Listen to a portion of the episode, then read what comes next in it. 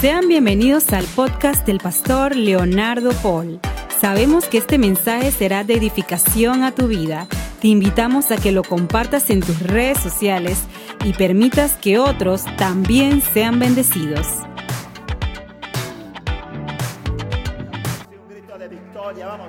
Levanta un grito de victoria si eres joven y estás agradecido con Jesús. Vamos, vamos, adórale. ¡Uh! Adoramos. Te bendecimos, papá, porque tú eres bueno. Gracias, Rey. Gracias, Señor. Gracias, papá.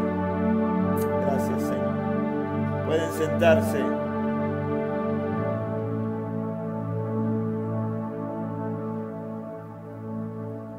Muy bien.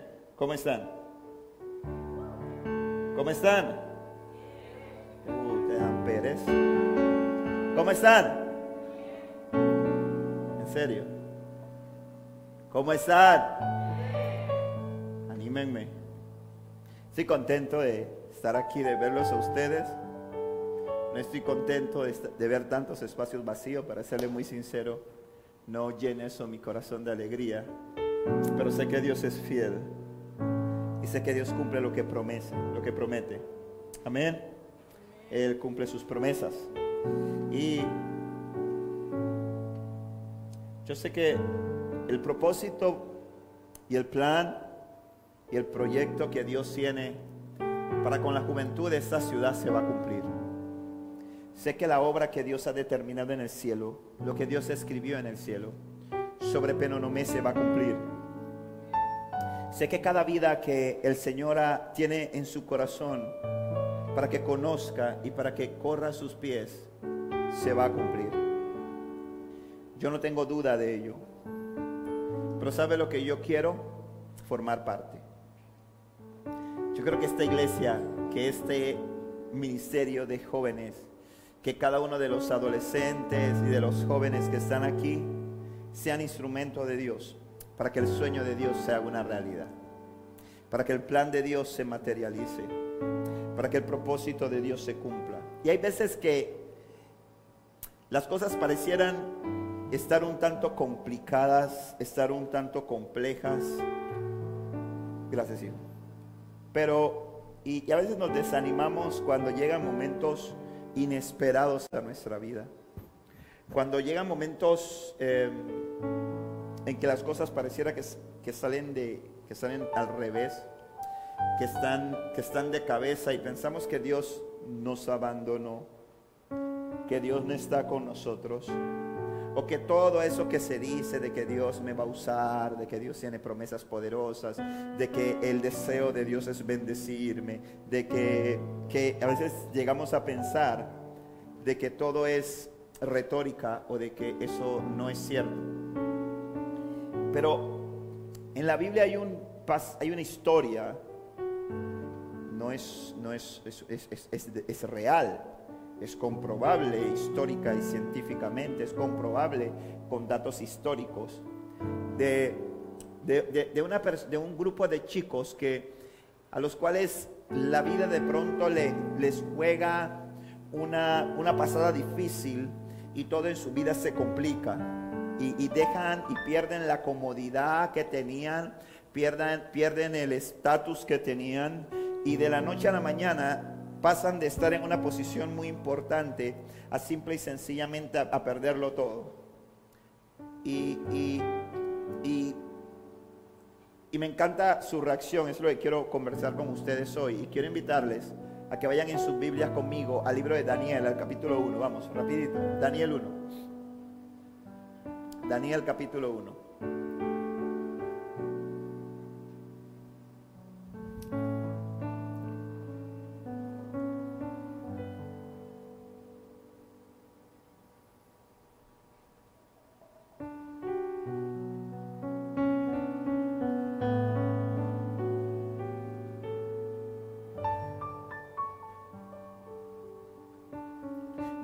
Dice, la palabra de Dios, vamos a leer el capítulo 1, dice, durante el tercer año del reinado de Joacim, rey de Judá, llegó a Jerusalén el rey Nabucodonosor de Babilonia y la sitió.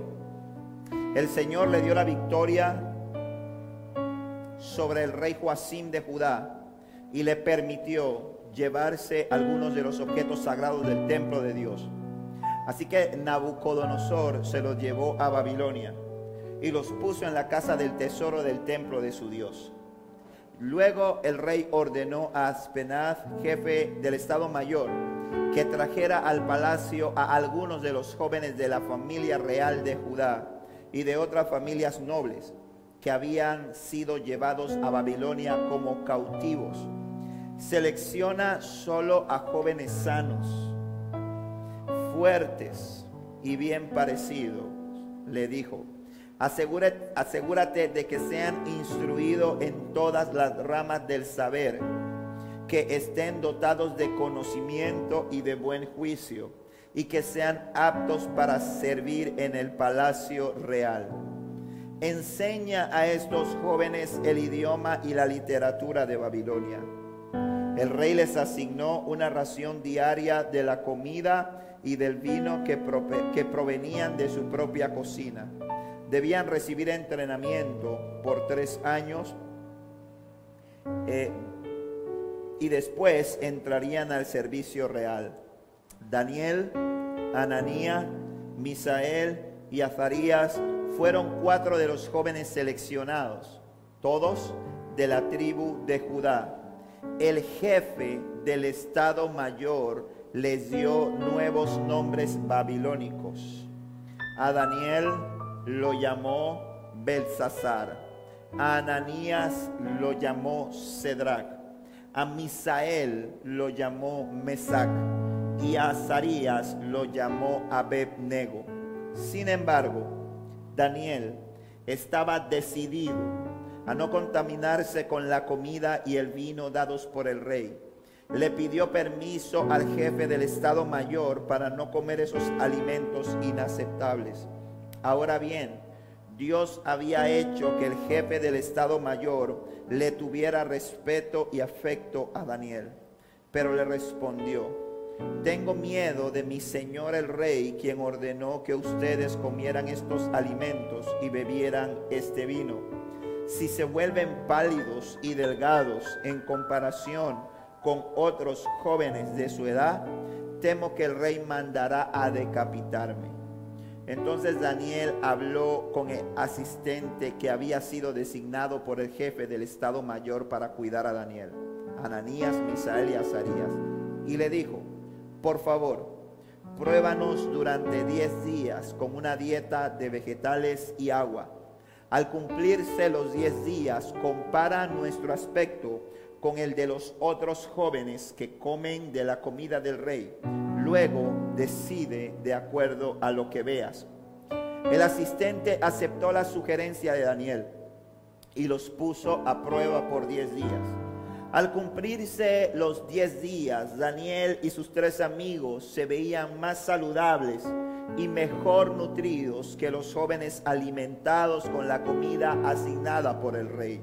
Así que desde entonces el asistente les dio de comer solo vegetales en lugar de los alimentos y el vino que le servían a los demás.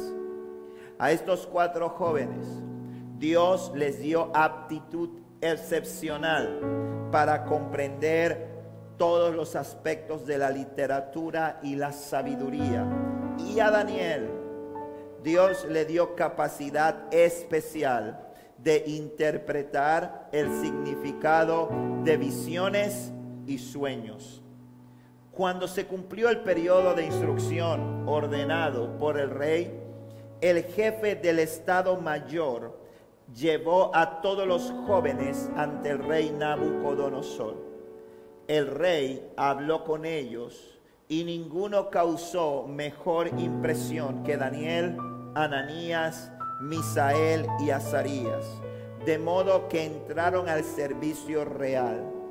Cada vez que el rey los consultaba sobre cualquier asunto que exigiera sabiduría y juicio equilibrado, los encontraba diez veces más capaces que todos los magos y brujos de su reino. Daniel permaneció en el servicio real hasta el primer año del rey Ciro. Amén. Este, este pasaje, tal vez en alguna otra oportunidad lo hemos compartido, pero he sentido sacar y extraer de aquí algunas cosas que yo creo que Dios quiere hablarnos y que Dios quiere decirnos. Quiero darle un poquito de contexto para que se ubiquen en el espacio donde se encontraban.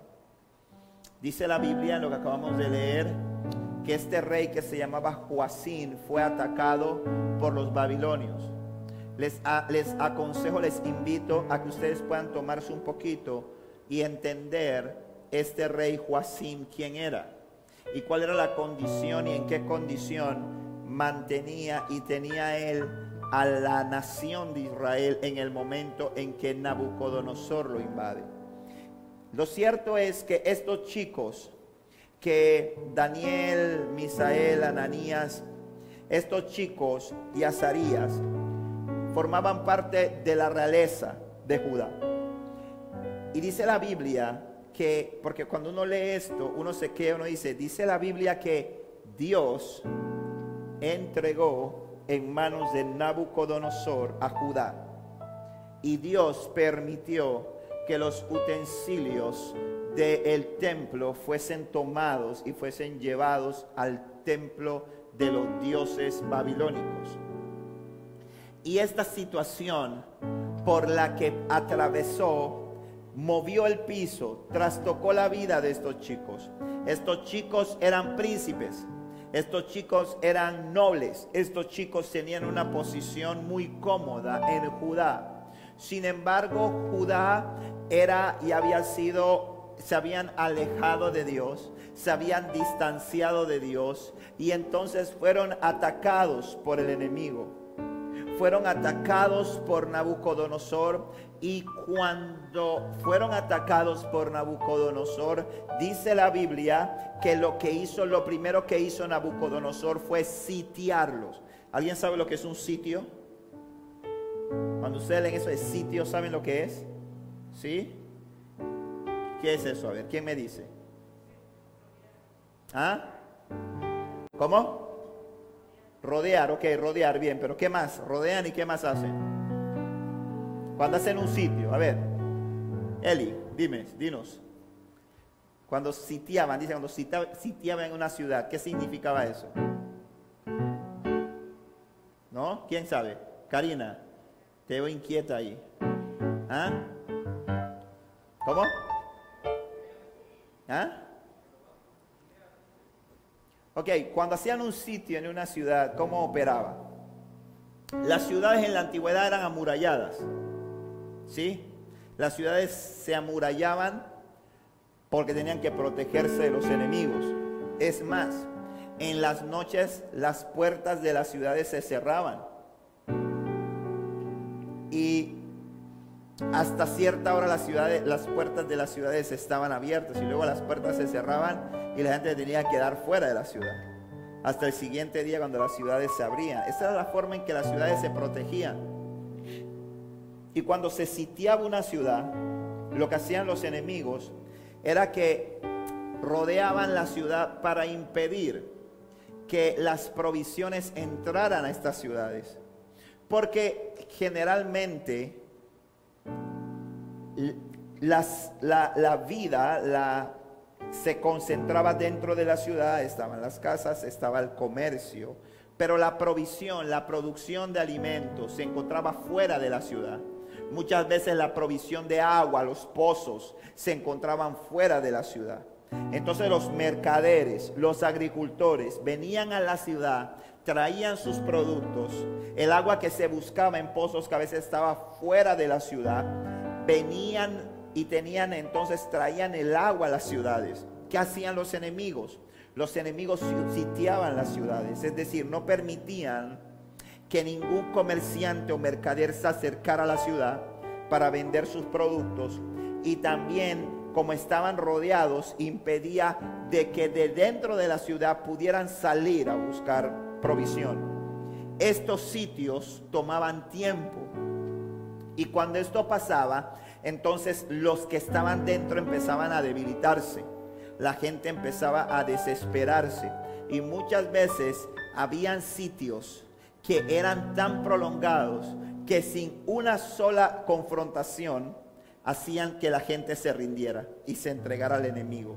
Porque por supuesto, cuando tú sabes que tú no puedes salir a buscar comida para tus hijos y tus hijos están pidiendo comida, no puedes buscar agua para ellos, no, no, no, tienes medicamentos para ellos, entonces empieza a levantarse una crisis a lo interno. Entonces lo que hizo esta gente fue que sitiaron esta ciudad de Judá y como eran más poderosos lograron doblegarlos y vencerlos y se trajeron y agarraron y esclavizaron a la gente que estaba ahí. Y cuando esclavizaron a la gente, se llevaron también estos jóvenes cautivos y se llevaron también a estos jóvenes esclavos, estos jóvenes que estaban acostumbrados a muchas comodidades. De pronto la vida les cambia, de pronto todo se les trastoca y estos mismos jóvenes ahora están, ahora están esclavizados. Mira, estos jóvenes fueron seleccionados con unas aptitudes muy buenas. Porque la Biblia dice, la Biblia dice, cuando tú lees allí en el versículo 4 en adelante, dice, selecciona solo a jóvenes sanos, fuertes, bien parecidos, le dijo. Y mira, le dijo, asegura, asegúrate que sean instruidos en todas las ramas del saber y que estén dotados de conocimiento y de buen juicio la gente durante mucho tiempo cuando lee este pasaje lo interpreta de manera errada. Como que estos jóvenes iban a ser formados para que desarrollaran estas cualidades. No, estos jóvenes no iban a ser formados para que desarrollaran estas cualidades. Estos jóvenes ya tenían estas cualidades en la selección, en el casting que hicieron. Escogieron a los jóvenes que ya tenían estas cualidades, que fueran sanos, que fueran así guapos, eh, que tuvieran buen juicio, que tuvieran dotados en conocimiento, que fueran instruidos en todas las ramas del saber. Y esta mismo, estos fueron los chicos que escogieron con, con qué propósito? Para que sirvieran en el palacio de Nabucodonosor. Para que sirvieran en el palacio de quien era un tipo o un tipo de, eh, es decir, una tipología del enemigo en la palabra y fueron llevados cautivos de ese lugar. Y lo primero que hizo el enemigo cuando los llevó cautivos a ese sitio fue, ¿qué hizo? ¿Qué es lo primero que hizo? Una de las primeras cosas que hizo, hizo dos cosas. Una de ellas fue cambiarles el nombre. Lo primero que hizo fue cambiarles el nombre. Para los judíos su nombre tenía mucho que ver, porque el nombre estaba muy ligado a la identidad. Para un judío, darle nombre con significado a su hijo era, tenía mucho valor. Y lo primero que hizo, lo primero que buscó hacer el enemigo cuando los llevó cautivos allá, ¿sabes qué fue? Lo primero que hizo fue tratar de robarle su identidad, cambiarle su nombre, cambiarles el nombre. Y es una realidad que estamos viviendo hoy en día con nuestros jóvenes. Es una realidad que estamos viviendo hoy en día con nuestros adolescentes. Es una realidad que tú enfrentas en tu vida. Una de las cosas que el diablo trata de hacer más fuertemente hoy en día es lo primero que busca, ¿sabes qué es? Jugar con tu identidad. Trastocar tu identidad. Que tú te preguntes, ¿quién soy yo? Y por eso es que hoy en día hay un poco, no solamente adolescentes, de jóvenes que te preguntan, ¿quién soy yo? Por eso es que hay una, una vorágine tan fuerte con todo este tema de la identidad de género en la que dice, no, no le dé. Cuando un niño nacía, era niño, era niña. Hoy quieren que sea qué? Hoy quieren que sea niñe. Hoy no quieren que sean ni niño ni niña. Porque mañana él pudiera ser ni niño ni niña, porque él decide ser que él no es ni niño ni niña. Que él es que él se siente que él es un gato, se siente que él es un perro, él se siente que él es una combinación de las dos cosas. Y eso es lo primero que hace el enemigo. Lo primero que hicieron cuando los llevaron allá a estos jóvenes que no eran cualquier cosa, estos jóvenes que formaban parte de la realeza. Tú sabes que tú no eres cualquier cosa, joven, tú eres un hijo de Dios. Tú has sido comprado por la sangre de Cristo. Como les he dicho muchas veces, el Salmo 139 deja ver los pensamientos de Dios, el plan y el propósito de Dios para sus vidas. Pero sabes que lo primero que hace el enemigo te cambia el nombre. Te quiere cambiar el nombre quiere robarte la identidad. ¿Y sabes qué es lo segundo que hace? Porque estos jóvenes tenían un problema serio. Ellos decían, vamos de la realeza, pónganse a pensar, estos chicos asustados, estos jovencitos eran jóvenes, jovencitos asustados, estaban asustados, estaban, decían, nos van a llevar, empezaron a pensar, lo más seguro es que nos van a matar, lo más seguro es que nos van a ejecutar porque nosotros somos miembros de la realeza, porque nosotros somos miembros del cuerpo real porque nosotros somos príncipes, porque nosotros somos nobles y lo más probable es que nos van a matar, nos van a ejecutar. Empezaron a pensar todas esas cosas. Iban asustados, iban con muchos temores ahí, cuando iban en camino al lugar donde no sabían hacia dónde iban. Pero cuando llegan se encuentran con un escenario totalmente distorsionado, distinto a lo que ellos pensaban. De repente se dan cuenta de que los van, los llevan y los ponen aparte, los ubican en lugares muy cómodos, los ponen en sitios muy confortables y no solo eso, le empiezan a dar de la comida y de la bebida del rey. No era cualquier cosa, era de la mejor comida que se comía. Si algo tenían los reyes en ese tiempo, si algo tenía un rey como Nabucodonosor, estos reyes eran considerados dioses, eran considerados deidades. La gente les temía y la gente los veneraba.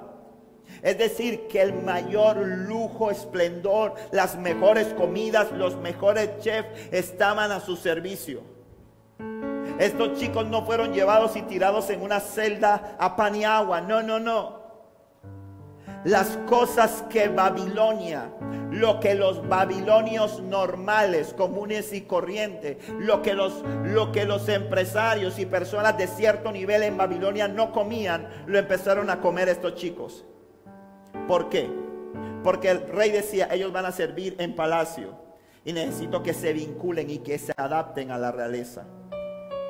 Piensen ustedes, si ustedes son llevados en un, en un entorno como ese, ¿qué es lo primero que se le vendría usted a la mente? ¿En qué pensaría? ¿Mm? ¿Cómo? ¿Qué pensaría? ¿Ah? ¿Mm? ¡Qué bendición! Dios me ama, aleluya. Wow, yo pensaba que nos iban a matar, pero Dios cuida de sus hijos. Dios guarda a sus hijos. Yo pensaba que me iban a fusilar. Yo pensaba que me iban a echar en una mazmorra. Yo pensaba que me iban a poner a trabajar, trabajos forzados, a hacer, a, cortar bloques para hacer los palacios y para hacer los castillos del rey. Pero sin embargo, ¿dónde me han mandado? Me han dado, me han mandado a palacio, me han puesto a comer, es que Dios me ama. Es que yo soy un hijo de Dios y Dios me ha bendecido. ¿Y qué tiene de malo si me cambian el nombre un poquito? Eso no tiene nada de malo. Porque el, gran problema está en que hoy en día, para mucha gente, todo lo que brilla es bendición. Todo lo que brilla es oro. Cualquier cosa que le ofrezcan que tenga apariencia de bien, eso es bendición. Y muchos jóvenes están siendo arrastrados, están siendo empujados por la corriente de este mundo por las sutilezas del enemigo, por las cosas sutiles que el enemigo te presenta y te hace creer que son buenas. Cualquiera ve esto y, dice, wow, qué bueno. Yo que pensaba que iba a morir y Dios no desampara a sus hijos. Yo no he visto a justo desamparado ni su descendencia que mendigue pan. Y te empiezan a venir todas las pasajes y te, te empiezan a venir en ese momento todas las cosas. Porque así trabaja el diablo. El diablo te, pone una apariencia de bueno, el diablo te pone una apariencia de agradable, te pone una apariencia de solución. Pero si tú no sabes entender, si tú no sabes ser sabio, si tú no tienes discernimiento, eres fácilmente enredado.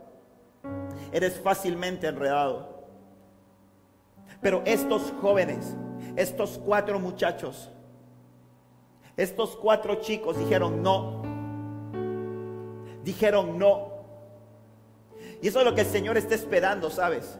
El Señor está esperando una generación, a una juventud que diga no. A una juventud que aprenda a decirle no al mundo. A una generación que empiece a que sepa decirle no a la comida ni a la bebida del rey.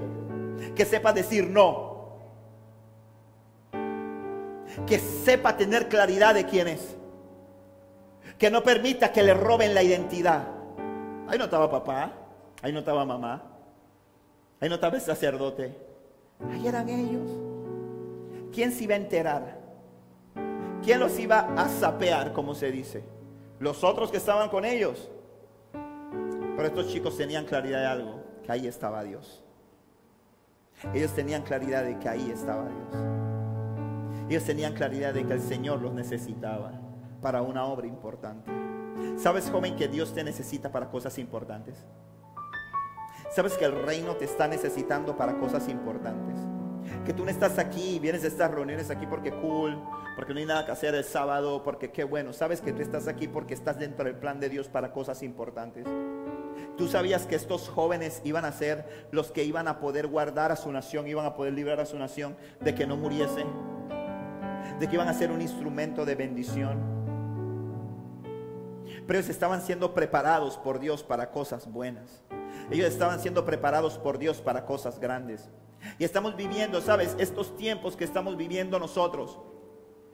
Me recuerdan tanto a los tiempos de Babilonia, me recuerdan tanto a los tiempos, eh, a, esos tiempos en los cuales hay una juventud que está, ha sido llevada cautiva. Que hay una generación que lamentablemente ha sido cautiva por las corrientes de este mundo. Que hay un pocotón de gente que ha dejado que Nabucodonosor le cambie el nombre que hay un pocotón de gente, cuando me refiero a gente, me estoy refiriendo a gente que, que, que gente del pueblo de Dios. Gente del pueblo de Dios. No le estoy hablando de los extranjeros, de los que no conocen a Jesús. Le estoy hablando de gente del pueblo de Dios que ha permitido que el enemigo les cambie el nombre. Que ha permitido que le pongan otro nombre que no es el nombre que Dios determinó para ellos. Y muchos se sienten muy cómodos con ese nombre y un pocotón de gente que está comiendo de la comida del rey y bebiendo del vino que el rey pone en su mesa. Mucha gente que se deja llevar y que es seducida. Muchos jóvenes que están siendo seducidos por las cosas de ese mundo. Porque simple y sencillamente dicen, no podemos hacer nada. Porque estamos aquí en el palacio del rey y tenemos que someternos a las, a las reglas del rey. Porque estamos aquí, tenemos que comer la comida del rey y tenemos que beber de la bebida del rey. Sabiendo que ellos no podían comer ni la comida ni la bebida del rey, porque todo lo que le llevaban al rey a comer primero era sacrificado y era dedicado a los dioses, a los que servían los babilonios.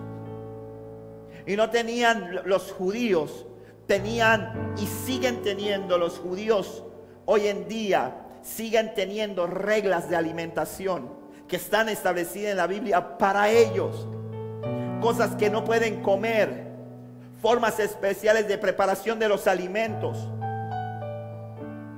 Y muchas veces nosotros estamos siendo arrastrados por la corriente que este mundo a donde nos quiere llevar, a donde nos quiere envolver. Y no estamos siendo radicales como el Señor quiere que seamos radicales. Pero estos cuatro jóvenes intentaron cambiarle el nombre. Pero ¿sabe lo que me encanta aquí? Que lo primero que hace cuando llegan a palacio ellos, en el versículo 6, lo primero que hace, dice el jefe del Estado Mayor, lo primero que hizo fue que los llamó, les dio nombres babilonios. Les dio nombres babilónicos. A Daniel lo llamó Belsasar, a Ananías lo llamó Sadrach, a Misael lo llamó Mesach Azarías lo llamó Abednego. Está bien, tú puedes decir, tú me puedes llamar como tú quieras, pero yo sé quién yo soy. Amén. Y el problema está en que hoy rápidamente agarramos el nombre que el mundo nos pone y permitimos que ese nombre nos determine. Y empezamos a conducirnos como el diablo dice que somos, cobarde, y empezamos a conducirnos como cobardes deprimido y nos empezamos a conducir como deprimidos, ansioso y nos empezamos a, conducir como ansioso, solo y empezamos a sentir una profunda soledad, lujurioso, empezamos a actuar de esa forma. A Daniel, cuando tú lees aquí, dice, le cambiaron los nombres, pero inmediatamente en el versículo 8 hay un sin embargo. Hay un sin embargo, dice, sin embargo, Daniel estaba determinado a no contaminarse con la comida y el vino dados por el rey. Había un sin embargo, porque el diablo puede decir lo que quiera de ti. El tema es que tú permitas que ese nombre se incruste, en tu identidad y empiece a definir tu identidad. El mundo puede decir lo que sea de ti, pero en tus manos está que hay un sin embargo. Que a renglón seguido esa declaración que está haciendo el diablo acerca de ti hay un sin embargo. Hubo un sin embargo en la vida de ese muchacho, de estos muchachos dijeron, sin embargo Daniel se propuso. Se propuso, habla de qué? De disposición, dice, estaba decidido. Estaba decidido. Hoy en día el problema que tenemos es que queremos las bendiciones de Dios. Queremos sentirnos bien, pero no queremos tomar decisión. No queremos tomar decisión. Tenemos problema con la pornografía pero no queremos, no tenemos, no tomamos la decisión de borrar de nuestro celular, bloquear nuestro celular. No tomamos la decisión, ¿sabes qué? De decir, esto tiene el poder de enviarme al infierno. A mí no me importa si todos mis amigos lo tienen. A mí no me importa si van a decir que yo estoy fuera de moda, que yo estoy de pasado. A mí no me importa. Yo tomo la decisión de no contaminarme. Y si tengo que soltarlo, y si tengo que dejarlo, y me tengo que comprar un gallito que solo pueda marcar, lo hago. Pero no, yo voy a comer un poquito de los manjares del rey. Y permitimos que su nombre, el nombre que nos puso Nabucodonosor, el jefe del Estado Mayor de Babilonia, nos empieza a determinar. El enemigo te pone soledad. ¿Y qué haces? Te distancias, te separas. No buscas gente que sea de bendición para tu vida, que pueda sumar a tu vida. Dice la Biblia que el que quiere amigos ha de mostrarse amigos. Quieres que Dios te, te ayude, pero quieres seguir con las mismas amistades que no te llevan a ninguna parte. En Daniel, Daniel estaba en la misma condición. Sus amigos estaban en la misma condición, pero hubo, sabes que un sin embargo en ello. Dice, ellos decidieron. ¿Qué, qué, tú, qué tú estás decidiendo? Esa es la pregunta, chico. ¿Qué tú estás decidiendo? ¿Qué tú estás decidiendo? La vida es decisiones. Si tú no decides, otro va a decidir por ti. O perdón, me equivoqué. Si tú no decides, ya otro decidió por ti. ¿Qué tú has decidido? Yo he decidido servir a Dios. Yo he decidido negarme al pecado. Daniel dijo, no me voy a contaminar. Ananías dijo, no me voy a contaminar. Misael dijo, no me voy a contaminar. Azarías dijo, no me voy a contaminar ellos decidieron. La pregunta que te lanzo en esta tarde es, ¿ya tú decidiste?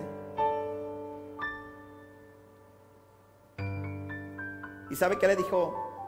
El jefe le dijo, no, man. Es que si tú no comes esta comida, te vas a perder la vida. Te vas a ver flaco. No vas a estar cool. No vas a estar in. Y hay veces que Utilizamos mil excusas, es que yo no tengo amigos, es que mis amigos me van a dejar, es que mi mamá no lo va a entender, es que... Lo que pasa es que si yo hago eso, entonces eh, eh, eh, no, no, me van a aceptar en mi casa, no me van a aceptar en ningún lado. ¿Y sabes lo que me encanta? Que Daniel le dijo, ponnos a prueba por 10 días.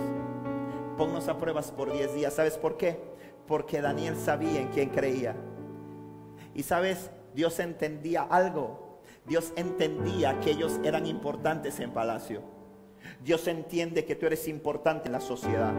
Es mentira que cuando uno tiene a Cristo uno se convierte en un nómada. Es mentira que cuando uno tiene a Cristo uno se tiene que sustraer del mundo. No, Señor, Dios pone su gracia. Dios pone su encanto en ti. El encanto de Dios es mejor que el encanto que te puede ofrecer el mundo. La gracia de Dios es mejor que la gracia que te puede dar el mundo. La hermosura que da Dios es mejor que la hermosura que puede darte el mundo. Esto no tiene nada que ver con religión, brother. No tiene nada que ver con eso. Es realidad. Es viva y purita verdad. Es realidad cruda y dura. Estos jovencitos, 10 días fue suficiente. 10 días dijo, vamos a comer legumbres y vamos a tomar agua. No vamos a comer vino, ni no vamos a tomar vino, ni vamos a comer lo que contamina. Quiero que sepas que la comida del rey era buenísima. Eran los mejores productos pero era comida inmunda, era comida sacrificada a ídolos. ¿Y sabes qué pasó al cabo de 10 días? Cuando se presentaron, dice que eran más bonitos, su piel se veía mejor, estaban más guapos que todos. ¿Para dónde? ¿Para encajar a dónde? Para encajar en el mundo en el que Dios había permitido que estuvieran. Porque a veces la gente dice, no es que si yo empiezo a, a, leer mucho la Biblia o si yo me aparto de esto, me voy a ver como un bicho raro. Ellos se veían como un bicho raro. Ninguno. Dice que tenían un espíritu superior. En ellos había un espíritu superior. Porque cuando tú decides agradar a Dios, Dios en el lugar donde te encuentras te va a dar un espíritu superior. Para que tú en ese lugar brilles. Para que tú en ese lugar seas el mejor. Cuando esta historia pasa en los tres años, ellos se apartan, se dedican, se esfuerzan por estudiar, se esfuerzan por prepararse, se esfuerzan por ser idóneos en lo que estaban haciendo. ¿Sabe lo que sucede cuando llegan los, se cumple el periodo de tiempo? Dice que cuando el periodo de tiempo se, se cumple y cuando fueron presentados ellos ante el rey, cuando fueron llevados ante el rey, dice, cuando se cumplió el periodo, versículo 18 de instrucción ordenado por el rey, el jefe del Estado Mayor los llevó a todos los jóvenes ante el rey Nabucodonosor. El rey habló con ellos y ninguno causó mejor impresión. Ninguno causó mejor impresión. Ellos, ellos, ellos, ¿por qué? ¿Cómo puedo explicar esto?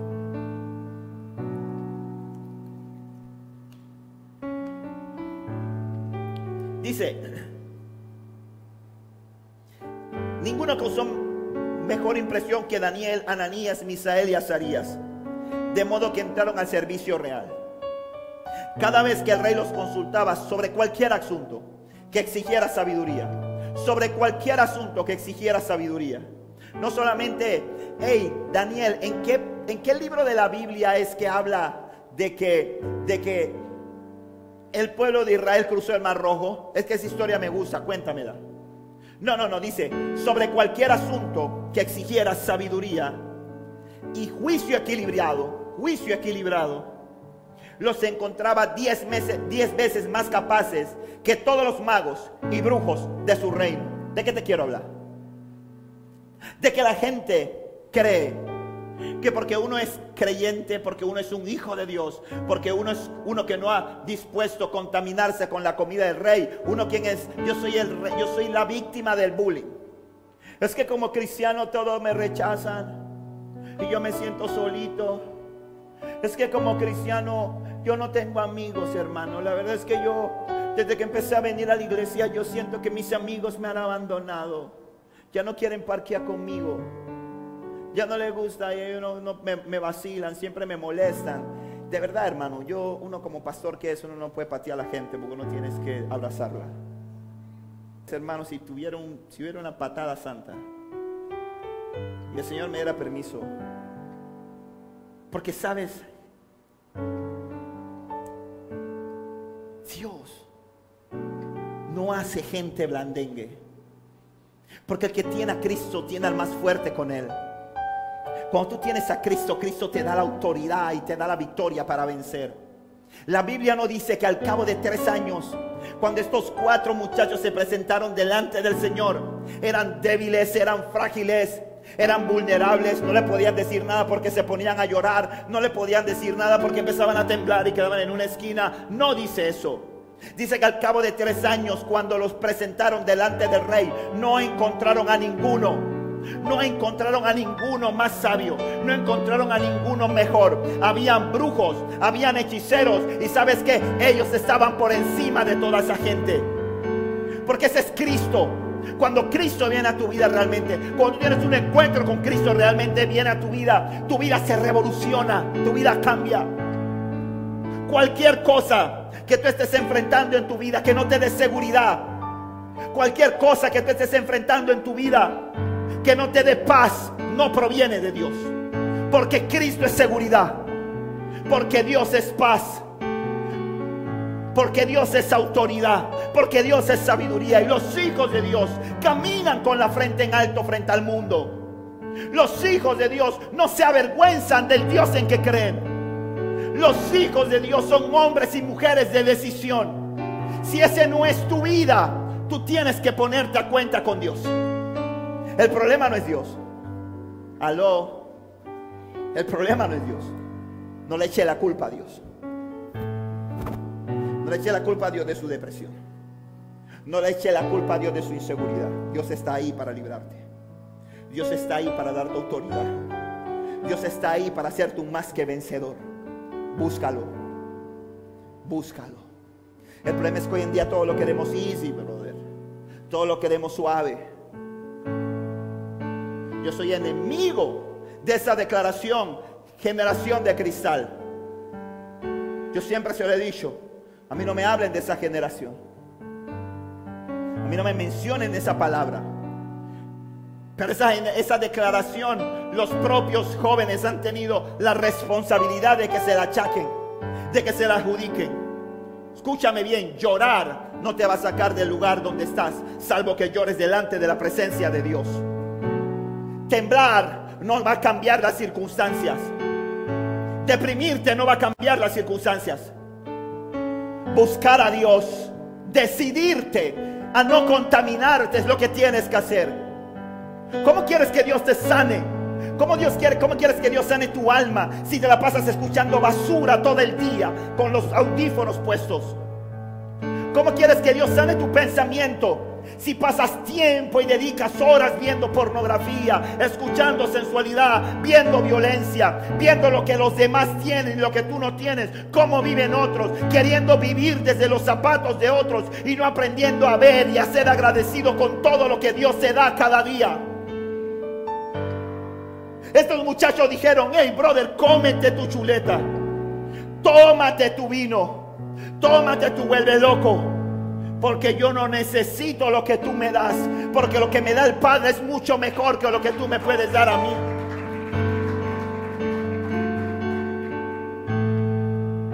Y aquí voy a usar eso que dice que el que ríe de último ríe mejor. Yo me imagino. Mire todo bobo, le decía. Usted también bobo y que comiendo y que, y que, y que zanahoria y berro y espinaca. ¿Usted cree Popeye? Le decían a Daniel. Tranquilo. Yo no tengo ni tiempo de hablar contigo.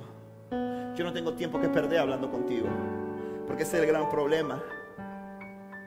Que queremos seguir prestándole oído, prestándole el oído a las cosas que el mundo dice acerca de los hijos de Dios. Un verdadero hijo de Dios camina con la frente en alto. Un verdadero hijo de Dios no sigue, no, no, no. Cuando está con la gente del mundo, no le da vergüenza, como si, ay, es que aquí yo quiero encajar un poquito, por eso es que voy a participar de esto. No, porque yo sé quién yo soy. Y, y sabe lo que me encanta de este pasaje de Daniel 1? Que lo primero que hizo el jefe del Estado Mayor, ¿sabes qué fue? Cambiarles el nombre. Versículo 8. 6. Del 6 al 8, versículo 7 específicamente, les cambié el nombre. Pero ¿sabe lo que me encanta? En el versículo 8, ¿sabe cómo la Biblia llama a Belsasar? Lo sigue llamando Daniel. ¿Y sabe lo que pasa más adelante? En el versículo 11 el jefe de Estado Mayor le había cambiado el nombre a Daniel y le había puesto Belsasar. Pero ¿sabes cómo la Biblia llama en el versículo 11? ¿Cómo lo llama? Lo llama Daniel. ¿Y sabes lo que pasa en el versículo 14? ¿Cómo lo llama? Daniel. ¿Y sabes en el versículo 15? ¿Cómo lo vuelve a llamar? Daniel. ¿Y sabes cómo lo vuelve a llamar en el versículo 17? Lo llama nuevamente Daniel. ¿Sabes cómo en el rey, el rey, el rey, escúchame bien esto, Nabucodonosor. Cuando se lo ponen al frente, luego de tres años, tres años en el que el mundo le había querido acuñar, le había querido achacar un nombre, le había querido cambiar la identidad. Pero como ellos habían dispuesto a ser diferente, habían decidido ser diferente, tres años después, cuando le llevan la lista al rey de cómo se llamaban, de cuál era su nombre, en el versículo, en el versículo 19 dice, el rey habló con ellos y ninguno le causó mejor impresión que Daniel, Ananías, Misael y Azarías. Hasta el rey los tuvo que llamar por el nombre que Dios le había dado. Porque no pudo el mundo robarle su identidad. El mundo no pudo cambiar lo que Dios había dicho de ellos. El mundo va a tratar de cambiar tu nombre, pero tú decides. Tú eres el que decide si escoges el nombre que el mundo te está dando. O si tú dices, yo soy un hijo, yo soy una hija de Dios y yo me voy a quedar con el nombre que el Señor me ha puesto. Pero hay que tomar decisión. Hay que tomar decisión. Porque cuando tú realmente decides por Cristo, Dios no hace blandengues. Dios hace gente firme. Dios hace gente que cuando fueron sometidos al test, cuando fueron probados, estaban firmes, estaban claros. Lo que pasa es que a veces andamos jugando en dos aguas. Hoy soy cristiano y mañana coqueteo con el mundo. Y pasó, soy cristiano, pero hoy me siento depreso. Me siento depreso, voy a volver un poquito al mundo. Y así el diablo te tiene. Pero cuando tú te paras en un suelo y dices, yo soy de Cristo, yo voy a estar en Cristo y que no importa lo que pase, yo le pertenezco a Cristo. Yo me dispongo, yo decidí, me encanta lo que dice, me encanta cómo lo dice, dice. Y Daniel decidió, Daniel y sus amigos decidieron. La pregunta que yo te hago a ti es, ¿qué tú estás decidiendo en tu vida? ¿Qué tú estás decidiendo en medio de un mundo que está cautivo por Nabucodonosor? En medio de un mundo que está cautivado por Nabucodonosor, en medio de un mundo donde los utensilios que simbolizaban el culto sagrado a Dios han sido llevados y han sido puestos en el templo de los dioses de Nabucodonosor. ¿O tú crees que estamos viviendo tiempos diferentes? ¿O tú crees que no hay un pocotón de cosas dentro de la iglesia que están mezcladas, que no pertenecen a Dios? Pero Dios está levantando y está buscando un remanente santo de jóvenes diferentes que se dispongan a no contaminarse, que se dispongan a ser diferentes, que se dispongan a decir, no me voy a contaminar, no lo voy a hacer. Y dice, no importa lo que el mundo quiera decir, no importa cómo el mundo me, me pueda llamar, yo tengo un nombre que, que me lo puso el Señor y que nadie me lo puede robar.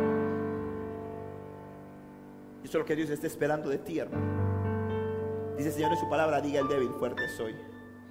No es que soy débil, bástate mi gracia porque mi poder se perfecciona en medio de tu debilidad.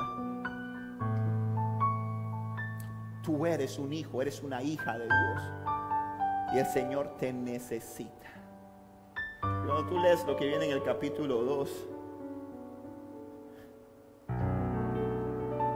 una belleza de aquella gente que Dios llevó a este hombre, a este joven Daniela que es fácil, es una locura. El rey Nabucodonosor en el capítulo 2 sueña, se despierta turbado por su sueño, llama a todos los brujos, llama a todos sus adivinos, los reúne y le dice, tuve un sueño que me perturbó.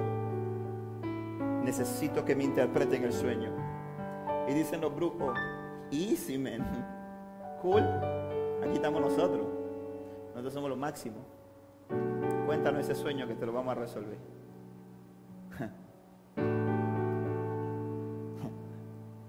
y dice el rey, es que ahí está la cosa. Yo sé que soñé algo. Yo sé que me paré bien asustado. Pero yo no me acuerdo que soñé. Y me imagino a los, yo me imagino a los brujos, ¿no? Que abro el relajo, rey, como así, no usted nos avisa, me, piense, nos avisa y nos cuenta qué fue lo que soñó. Nos llama, nos manda a llamar, nosotros vamos a allá, ¿sabe? No, haciendo los, echando incienso y la cosa. Usted nos llama, tranquilo. Ellos van tranquilos, ¿qué le pasa al rey? Y de ahí, ¿para dónde van ustedes? Vengan acá. Es que la cosa es seria. La cosa es seria, yo no estoy jugando. Yo me estoy riendo, no, yo no me estoy riendo. Yo tuve un sueño. El sueño me perturbó. Y quiero saber qué significa ese sueño. Así que ustedes tienen que interpretar el sueño. Perdón, tienen primero que decirme qué soñé. Y segundo, tienen que interpretármelo. Y si no lo hacen, ¿ves? Todos. Entonces llegó la hora de la verdad. Y Dios usó a un joven que tres años atrás había decidido decir, ¿sabe qué? Yo no me voy a contaminar. Y Dios lo usó. Y este muchacho vino, oró a Dios. Dios le dijo lo que Nabucodonosor había soñado y le dijo lo que significaba ese sueño. Wow.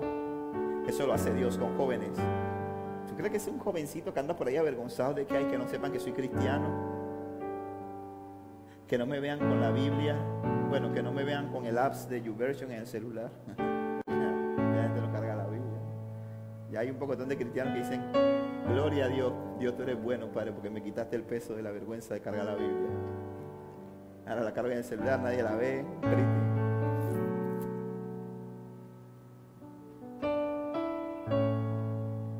Es que yo siempre he dicho, bueno, no lo digo yo, lo dice el Señor. Eh, eh, eh, la, vida cristiana no es para cobarde. La vida cristiana es para gente valiente. Yo le doy un aplauso a todos ustedes que no se avergüenzan de Cristo. Los que no se avergüenzan de Cristo, dense un aplauso. Los que no se avergüenzan de Jesús. Solo los que no se avergüenzan de Jesús. Esto no es para cobardes. Esto no es para cobardes. Esto es para valientes. Y eso es una cosa que a mí me enorgullece de, de ser un hijo de Dios. Como me gusta tanto esa película de que de Rambo y de, y de sal, sal, rescatando al soldado Ryan y todas esas cosas. Entonces a mí me gusta ser cristiano por eso también. Porque me siento que soy como un soldado. No me avergüenzo de Cristo. Decide. ¿Sabes algo? El mundo te necesita. El mundo necesita de ti, mi hermano. Allá afuera hay un montón de gente cautiva y que necesita ser liberada y tú eres el instrumento. Pero Dios necesita una generación que diga sí a Dios, que decida que no se avergüence. Y sabes que Dios no avergüenza a sus hijos. Dios no avergüenza a sus hijos. Cuando llega la hora de la hora, Dios, el mundo te va a encontrar diez veces más sabio. Cuando llega la hora de la hora, cuando llegó la hora de la hora, ellos nunca, la Biblia dice que cuando ellos llegaron estaban mal vestidos, que cuando llegaron a Buconosor dice, ¿cómo tú me vas a traer esta gente aquí, hombre? ¿Dónde tú sacaste esto? Tanta plata que pagamos todos estos años eh, enseñándole, ¿no? Dice que nadie fue encontrado mejor que ellos. Dios quiere que tú seas excelente en lo que, donde estás. En tu universidad seas excelente. Que en tu universidad seas un joven de excelencia, que en tu escuela seas un joven de excelencia, que en tu escuela no seas el que está en la esquinita, no es el aleluya, echa para allá el aleluya, no, no, no me, no me esté echando cuento a mi hermano. No me esté echando cuento. Quiero que usted sea el mejor. Que cuando usted de educación física, usted sea el mejor. Si usted va a jugar fútbol, usted sea el mejor. Si usted va a tocar un instrumento, usted sea el mejor. Que cuando usted haga sus exámenes, usted sea el mejor. Pero usted lo que tiene que entender es que no puede permitir que el diablo defina su identidad.